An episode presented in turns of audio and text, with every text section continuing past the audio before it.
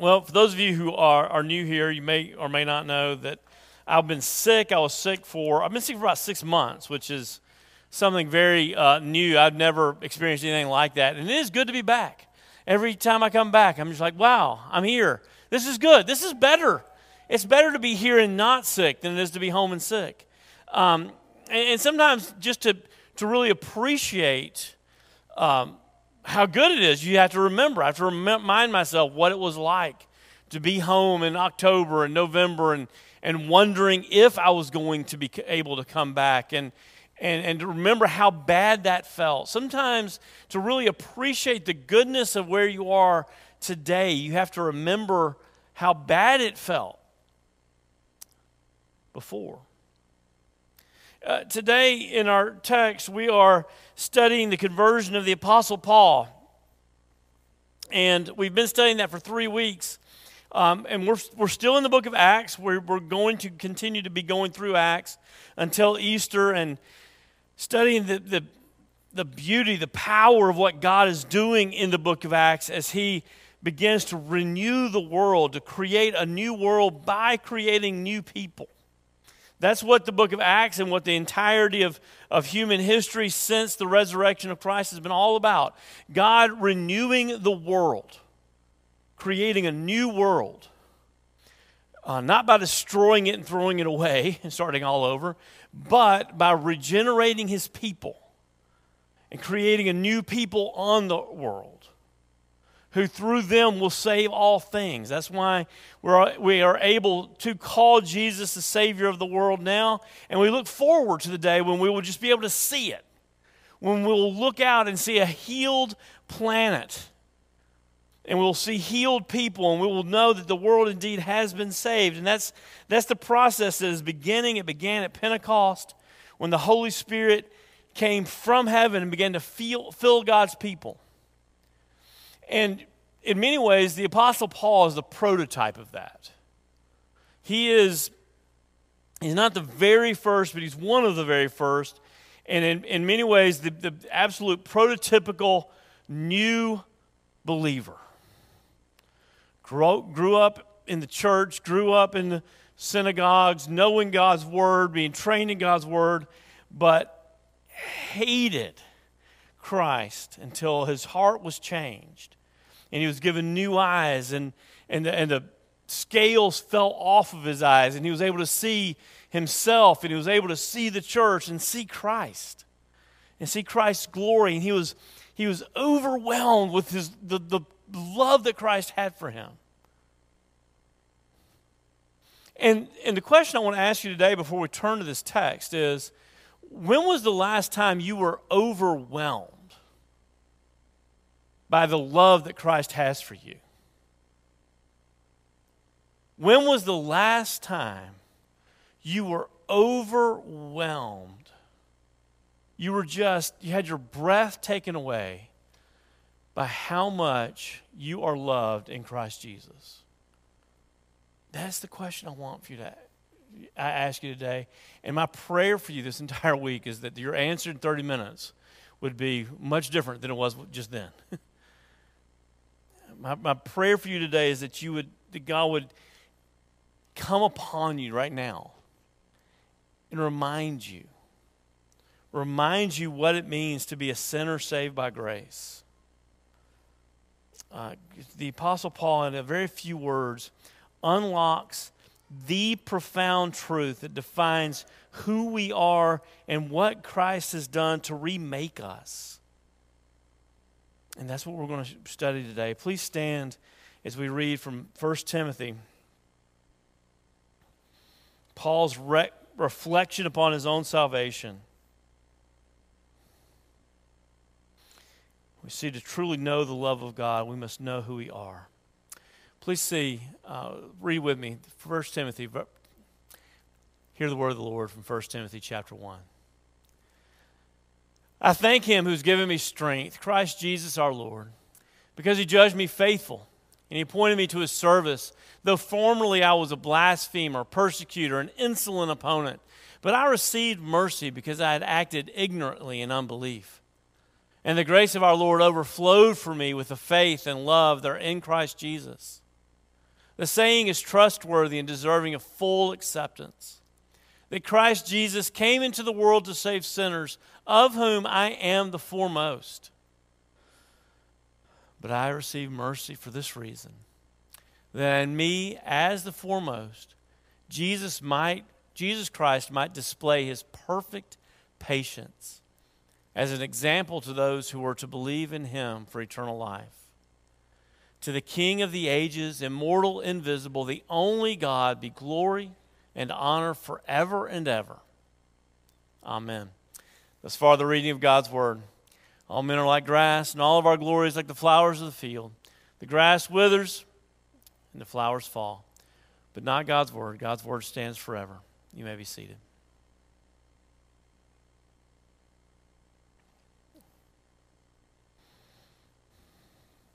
To truly know the love of God, we have to know who we are.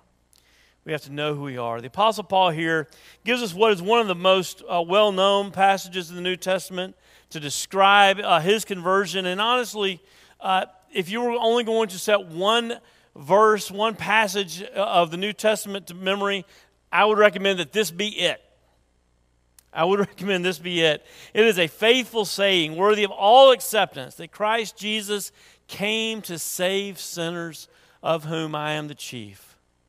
You're just not going to do much better than that. Everything you need to know is right there to tell you who you are, to tell you who Christ is, and to tell you what he has done and is doing. Uh, the first thing I want you to see is Apostle Paul. The Apostle Paul describes himself as the chief of sinners. He says, There's nobody behind me. I'm the worst. I'm the worst. This drives people crazy. They don't like it. It's in present tense. It's not past tense. He's not saying, uh, he's not saying of all Jesus Christ came to save sinners, and I used to be like that. That's what we want him to say. That would be nice. If he would just say, I used to be. I was the worst. But he doesn't. Time and again, actually, in the New Testament, he says it. I am the chief of sinners. He says in uh, John, um, Romans chapter 7, right now, I find it to be a law within me that whenever I seek to do good, evil is right there with me. When uh, the very good things that I want to do, I don't do. The bad things that I don't want to do, those are the things I keep doing. I find it to be a law in my body that whenever I seek to do good, evil is right there with me. Who will rescue me from this body of sin and death? It's a present tense struggle. He's saying, I am the chief. There is nobody behind me. There's nobody behind me. There's no one worse. Why, why does he say that? He's the Apostle Paul. He's, he's the one who's seen Jesus face to face, who's dedicated his life. Uh, this is a very late letter. He's written this after years and years of ministry, of, of dedicating his life to going from town to town and being persecuted for his faith and being stoned and imprisoned and shipwrecked and put in chains. Also, he can proclaim Christ and present these small baby churches uh, to God know, perfect in Christ. Why would he say that he's the chief of sinners? That's, that doesn't make any sense. If he's bad, man, you. I mean, how can he possibly even say that? How can how can he say there's nobody worse than me? I think, first of all, he, above all people, understands the sinister nature of sin. That, that all of the sins, all the seeds of every sin, that every sin that's ever been made manifest in the world, it's in his heart as well. All, we all have these things in common.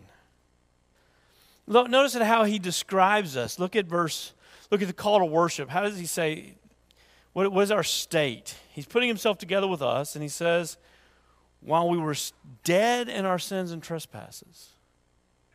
How can he say that he's, there's no one worse than him? Because once you're dead, you're dead.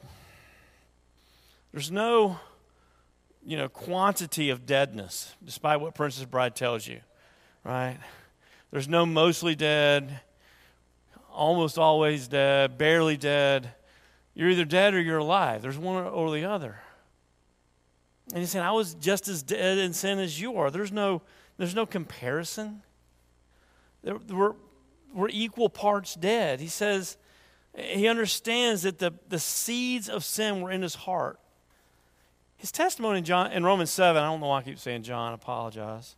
His testimony in Romans 7 is very interesting. He said, I didn't even know sin until somebody taught me the law. And the law's kind of easy. Let's just be honest. You're a kid. The law's not that hard. Don't kill. Well, I can't. You know, I'm too small to kill my sister. I would. You know, don't steal. I don't have anything. My brothers didn't have anything, you know. Honor your father and mother. Well, if I don't, they're going to kill me. You know, I mean, eh, keeping the law is pretty easy as a kid, except when it comes to that coveting, he said. Don't even want the things you don't have. Don't, don't look down upon others. Don't be prideful among others. And, and don't, don't go through life desiring what God hasn't given you. And he says, at that point, the, my sin came alive and I died. And you realize that those the, the sinister nature of sin, that, that he has these seeds in his heart. And you recognize certainly that the, the fruit of sins are different depending on kind of where you grow up. Right? The, what happens to those seeds is different depending upon the environment you grow up in. Some of you, like Paul, grew up in a very religious environment. And your parents were there to pluck those weeds every time they came up, right?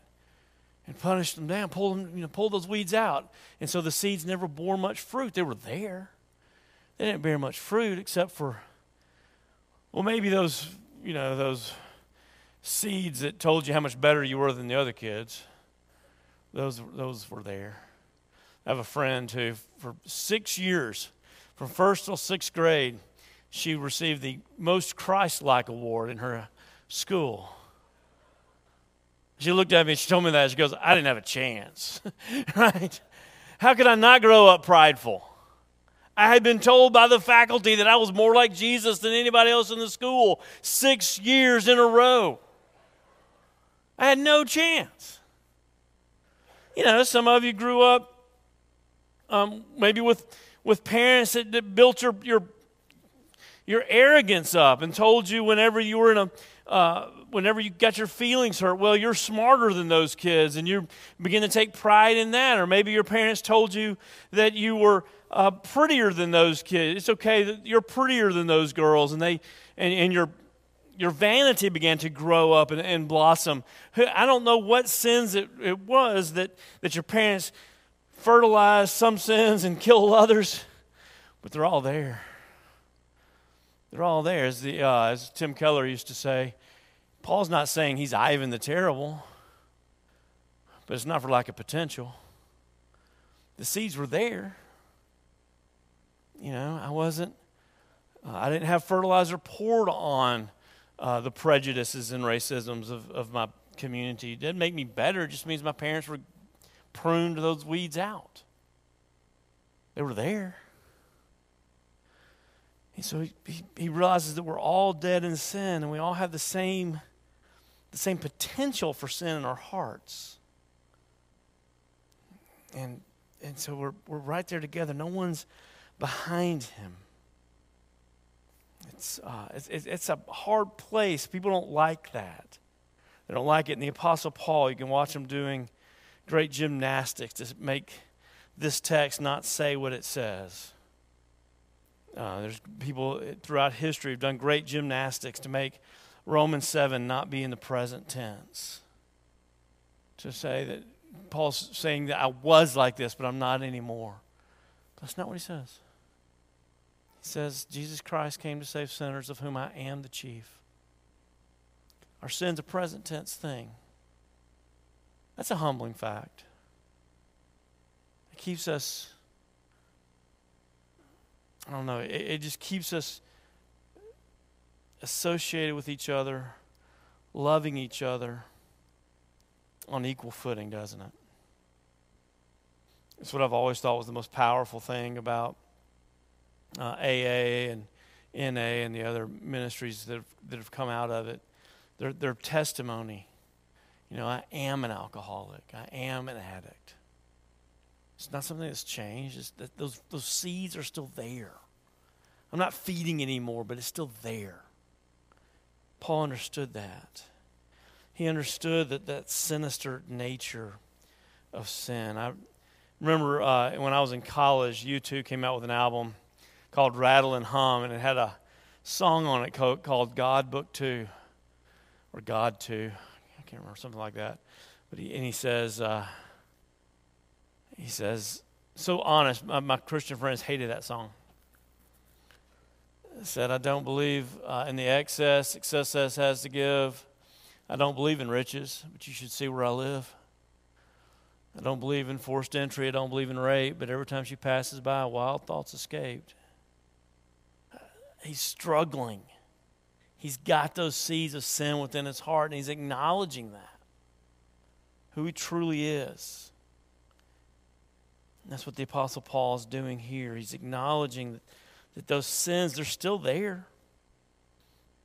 By God's grace, we're not going to feed them today, but they're still there. And that's why our relationship with each other is one of brotherhood.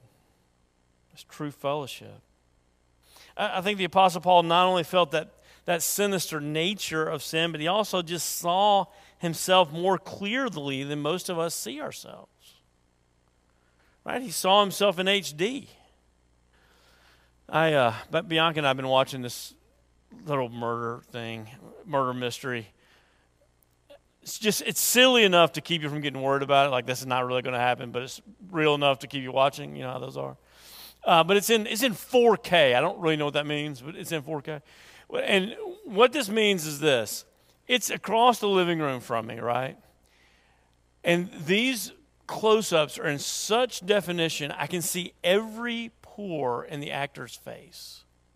I, I can see every one. I can count them. It's crazy. You can see every flaw. I'm like, I don't know what I'm looking at on this TV, but it's more real than life.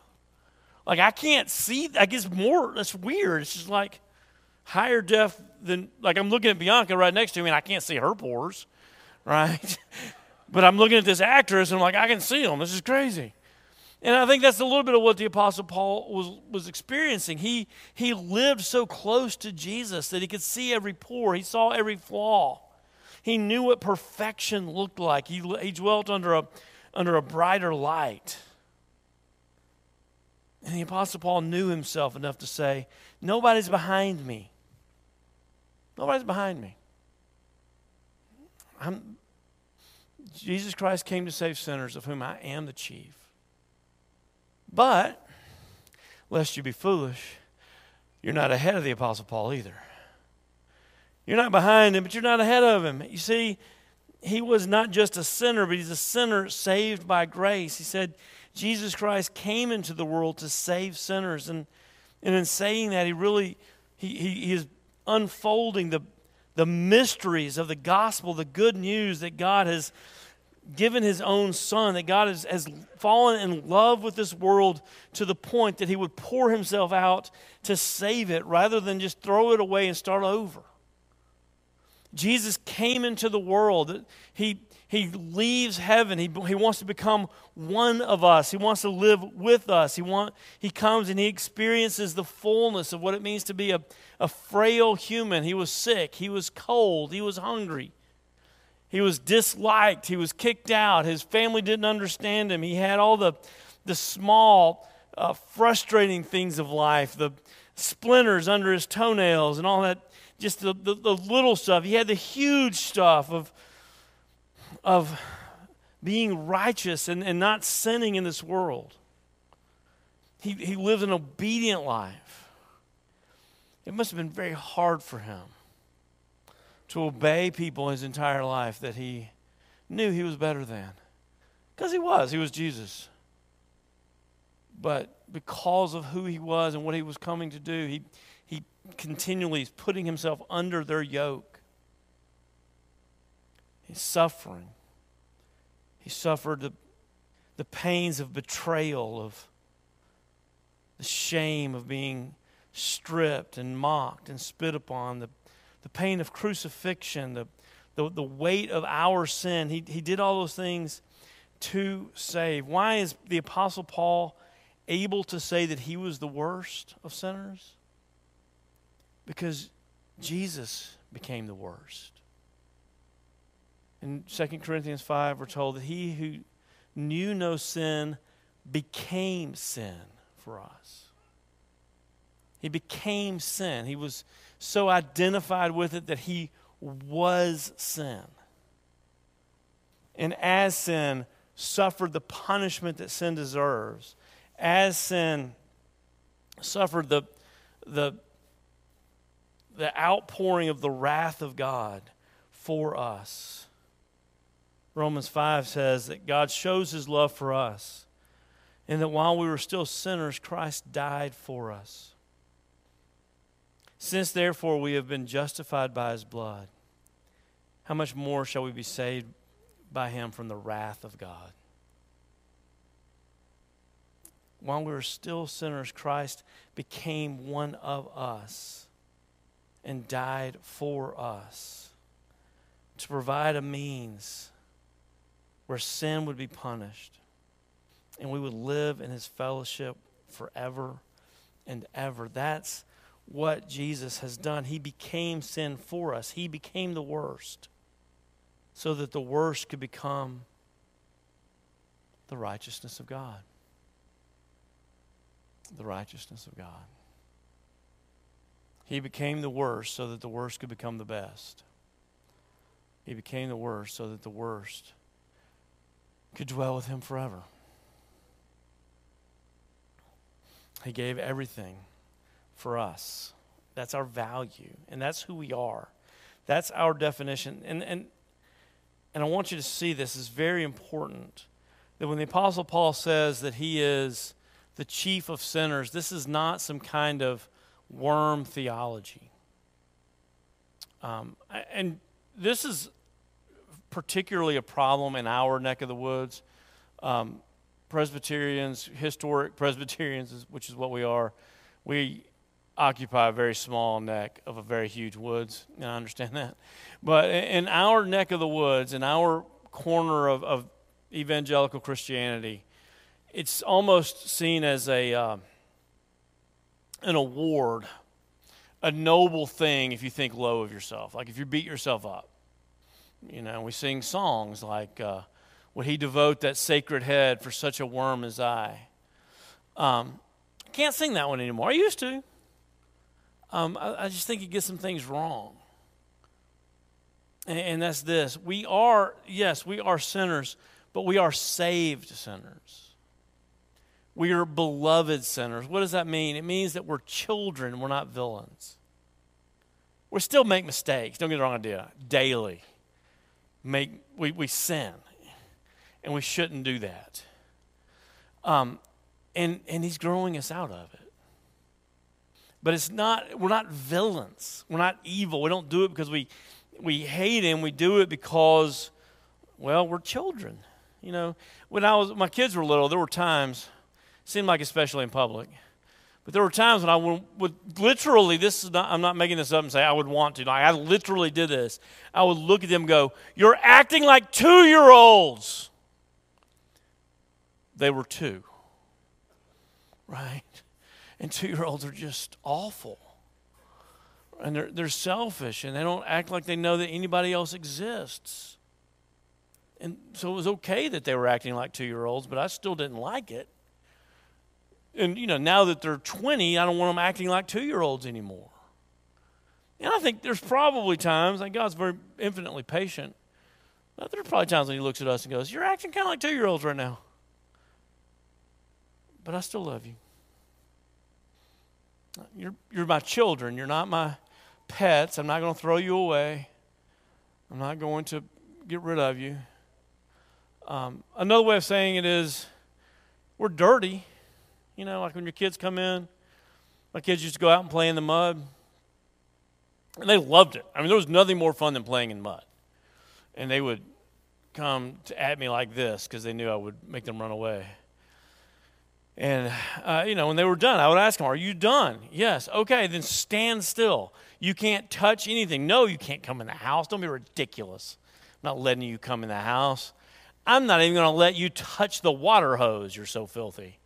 I would stand with the water hose and spray them off, right? They had so much dirt on them. I didn't want them to touch anything. And, and there are times I think when we roll around in our sin and we roll around in our selfishness and you just you, you, you have those feelings of self-pity of, of what have you done for me lately, God, of, of just anger towards the world. And I think God must look at us and go, you're, you're pretty filthy right now. But you're not dirt. I'm going to wash the dirt off of you and reveal the Son of God under. You're my children. And I love you. We, you're, we're, we're the ones who rejected him. We're the ones who turned our backs on him, but, but we're his. We're, we're former prisoners of our sin, and we're former, you know, um, criminals who are out of, of prison, but we're not on probation, if that makes sense. Um, okay, I'll use this illustration. It's, you know me. This isn't going to be a surprise. One day, one time when I was watching wrestling, or wrestling, for those of you who know better, um, the real stuff on TV, not that college stuff. Um, thank you for laughing. That was important. Um, I remember Randy Macho Man Savage looking at Hulk Hogan, and they were going to reform their alliance. And he said, You're on probation with me, and I'm on probation with you. And if either one of us crosses the other again, it's over. That's not your relationship with the Lord. You understand He's not like that.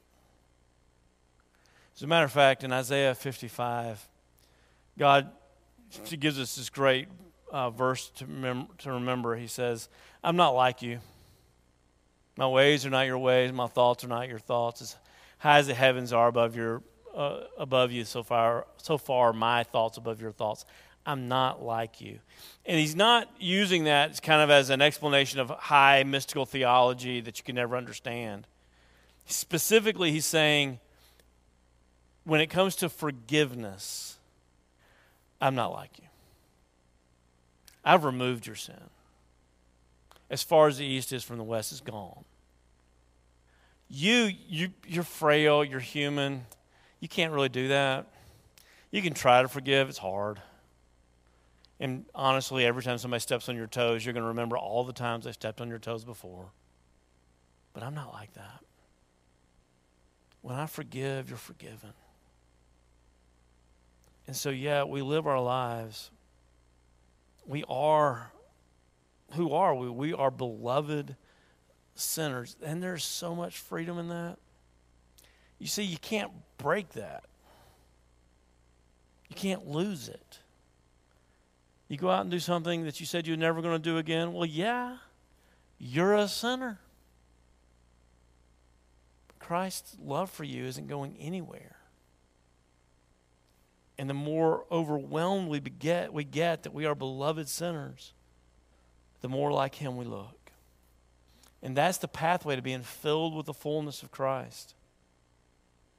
Ephesians 3, Paul's praying for us. He's praying that we would know the height and the breadth and the width and the depth, that we would know the, the love of Christ that surpasses all knowledge that you may be filled with the fullness of God. The pathway of being filled with the fullness of God is not to ignore our sin, but it's to acknowledge that we are forgiven, beloved sinners.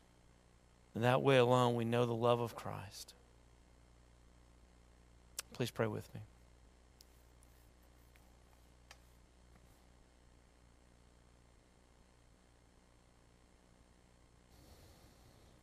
Father in heaven, we pray that you would. Strengthen us in, your, in our inner beings. Father, enable us to know this love of Christ that surpasses all knowledge that we are at one and the same time beloved sinners. That no one is behind us and no one is ahead of us. Because you, our Father in heaven, are right here with us. We pray in Jesus' precious name. Amen.